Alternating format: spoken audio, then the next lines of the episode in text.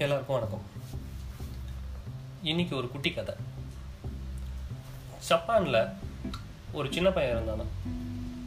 அந்த பையனுக்கு ஜூடோவில் பெரிய சாம்பியனாக வரணுங்கிறது தான் ஆசை லட்சியம் எல்லாமே. ஆனால் அந்த பையனுக்கு ஏற்பட்ட ஒரு விபத்தில் அவனோட இடது கையை அவன் இழந்துடுறான்.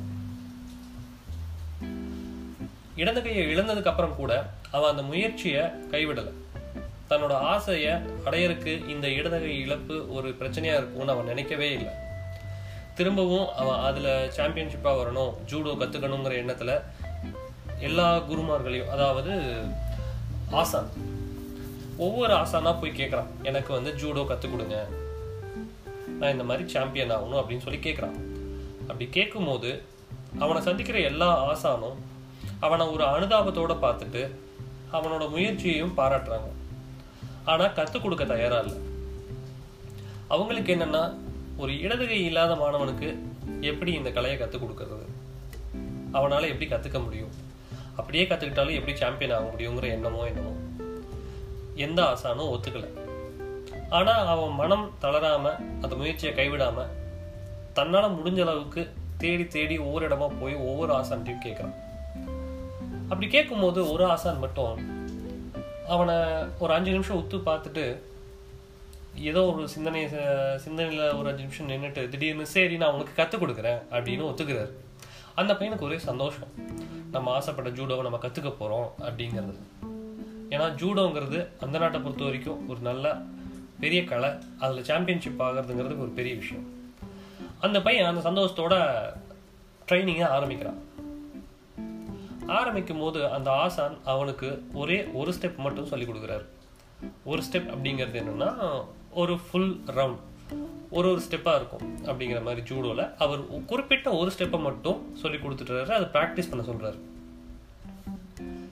இவனும் கொஞ்ச நாள் அதை ப்ராக்டிஸ் பண்ணுறான் நாட்கள் வாரமாகுது வாரம் மாதமாகும் போது அவன் போய் குரு கிட்ட கேட்குறான் ஏன் ஆசானே எனக்கு இப்போ வரைக்கும் நீங்கள் ஒரு ஸ்டெப் தான் சொல்லி கொடுத்துருக்கீங்க.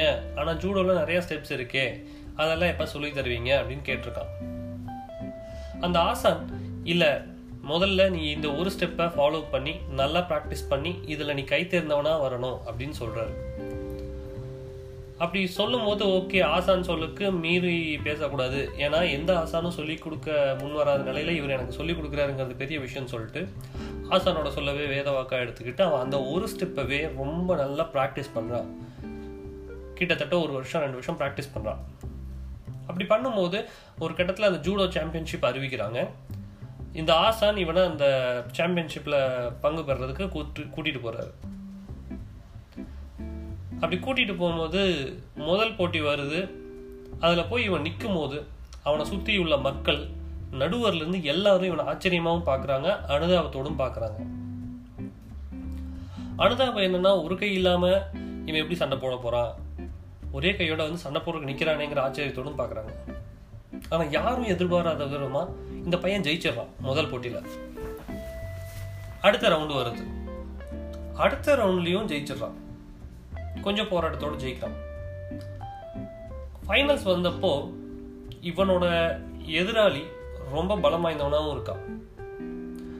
ஃபைனல்ஸ் வரும்போது அவனும் நிறைய பேர்த்தோட சண்டை போட்டு வந்திருப்பான் இல்லையா? ஸோ அவனோட பலமும் நார்மலாக அடி ஜஸ்ட் ஒரு சிம்பிளாக எடை போட்டக்கூடாது அப்படிங்கிற நிலைமையில் ஒருத்தன் வந்து நிற்கிறான் இப்படி நிற்கும் போது முதல் ரவுண்டில் இந்த இடதுகை இழந்த பையன் தோத்துடுறான். அப்போ அங்கே இருக்கவங்க எல்லாரும் இவன் மேலே அனுபவப்பட்டு இதோ இதோட நிறுத்திக்கலாம். இது வேணாம் கன்வியூ பண்ண வேணாம் அப்படின்னு சொல்லும்போது அவனுக்கு அந்த கலையை கற்றுக் கொடுத்த ஆசான் மட்டும் இல்லை அடுத்த ரவுண்ட் இருக்குல்ல அவன் அடுத்த ரவுண்ட்லேயும் பார்ட்டிசிபேட் பண்ணட்டும்னு சொல்கிறாரு அப்படி பண்ணும்போது அந்த எதிராளி இந்த சின்ன பையனை குறைச்சி இற போட்டுட்டு தன்னோட சேஃப்டி பேட் இதெல்லாம் இருக்கு இல்லையா? அதெல்லாம் கழட்டி வச்சுட்டு நான் வந்து வெறும் கையிலேயே சண்டை போடுறேன் அப்படின்னு சொல்லி வந்து நிற்கிறான் இந்த பையன் தனக்கு தெரிஞ்ச அந்த ஒரே ஸ்டெப்பை ரொம்ப தன்னம்பிக்கையோடும் வலிமையோடும் அந்த பையன் மேலே செலுத்தும் போது அந்த பையன் தோத்துடுறான். எல்லாத்துக்கும் ஒரே ஆச்சரியம். எப்படி இந்த பையன் ஒரு கை இல்லைன்னா கூட ஜூடோ சாம்பியன்ஷிப்பில் ஜெயிச்சிட்டானே அப்படின்னு சொல்லிட்டு. அந்த ஆச்சரியம் சுற்றி இருக்கவங்களுக்கு மட்டும் இல்லைங்க ஜெயிச்ச அந்த பையனுக்கே இருக்குது அப்படி இருக்கும்போது ஆசானை பார்த்து அந்த பையன் கேட்குறான் ஏன் ஆசானே நீங்கள் எனக்கு ஒரே ஸ்டெப் தான் சொல்லி கொடுத்தீங்க. வேற எதுவும் சொல்லி கொடுக்கல. ஆனால் எதுக்கு எனக்கு எதிரில் இருந்தவங்களும் பல ஸ்டெப்ஸை யூ ஜூடோவில் கற்றுக்கிட்டு வந்தவங்க. நான் எப்படி ஜெயிச்சேங்கிறது என்னோட ஆச்சரியமா இருக்கு. அப்படின்னு சொல்லும்போது அந்த ஆசான் சொல்றாரு உன் எதிரில் இருந்த எல்லாரும் ஜூடோவை கற்றுக்கிட்டு வந்தவங்க. ஜூடோவில் பல ஸ்டெப்ஸ் இருக்கு. அவங்க எல்லாத்தையும் கற்றுக்கிட்டு எல்லாத்தையும் ப்ராக்டிஸ் பண்ணிட்டு வந்திருக்காங்க. அவங்களோட ஸ்ட்ரென்த் என்னன்னு அவங்களுக்கு தெரியாது. ஏன்னா அவங்க எல்லா ஸ்டெப்ஸையும் ஒரே மாதிரி கற்றுக்கிட்டு வராங்க. ஆனால் நான் உனக்கு ஒரே ஒரு ஸ்டெப் தான் சொல்லி கொடுத்தேன். அந்த ஒரு ஸ்டெப்பை நீ திரும்ப திரும்ப ப்ராக்டிஸ் பண்ணி அதில் வல்லவனாக மாறிட்டேன் ஆனால் அந்த நான் உனக்கு சொல்லி கொடுத்த ஸ்டெப் தான் ஜூடோலயே கஷ்டமான ஸ்டெப் நீ திரும்ப திரும்ப அதை செஞ்சதுனால அதில் வல்லவனாக வந்துட்டேன் உன்னோட அந்த தாக்குதலில் ஒருத்தர் தப்பிக்கணும் அப்படின்னா அவங்களுக்கு இருக்கிற ஒரே வழி உன்னோட இடது கையை பிடிச்சி அதை இழுத்து தான் அங்கிருந்து தான் உன்னை அந்த லாக்லேருந்து ரிலீஸ் பண்ண முடியும். அப்படி இருக்கும்போது உனக்கு இடது கை இல்லைங்கிறது ஒரு பெரிய ப்ளஸ்ஸாக இருந்தது. எல்லாரும் உன்னோட பலவீனம் எதுன்னு நினைச்சாங்களோ அதுதான் உன்னோட பலமா மாறுச்சு. நான் அதை தான் உங்ககிட்ட நோட் பண்ணேன். அதனால தான் நான் உங்களுக்கு கற்றுக் கொடுக்க ஒத்துக்கிட்டேன்னு சொல்றாரு அந்த பையனுக்கு ஒரே ஆச்சரியம். நம்ம ஒரு இழப்பா நினைச்சதில்ல இருந்தாலும் நம்மளோட இழப்பு தான் இன்னைக்கு நம்மளை ஜெயிக்க வச்சிருக்கு அப்படின்னு அவன் நினைக்கிறான். இழப்பு மட்டும் ஜெயிக்க வைக்கல. அவன் கத்துக்கிட்ட ஒன்றை திரும்ப திரும்ப அவன் ப்ராக்டிஸ் பண்ணி அதில் வல்லவனா வந்தது தான் அவனுக்கு ஜெயிக்க வச்சிருக்கு. அதையும் அந்த ஆசான அவனுக்கு சொல்றாரு. நம்ம தமிழ்ல ஒரு சொல்லு இருக்கு. அகல உழுவதை விட ஆழ உழுதல் மேல் அப்படின்னு.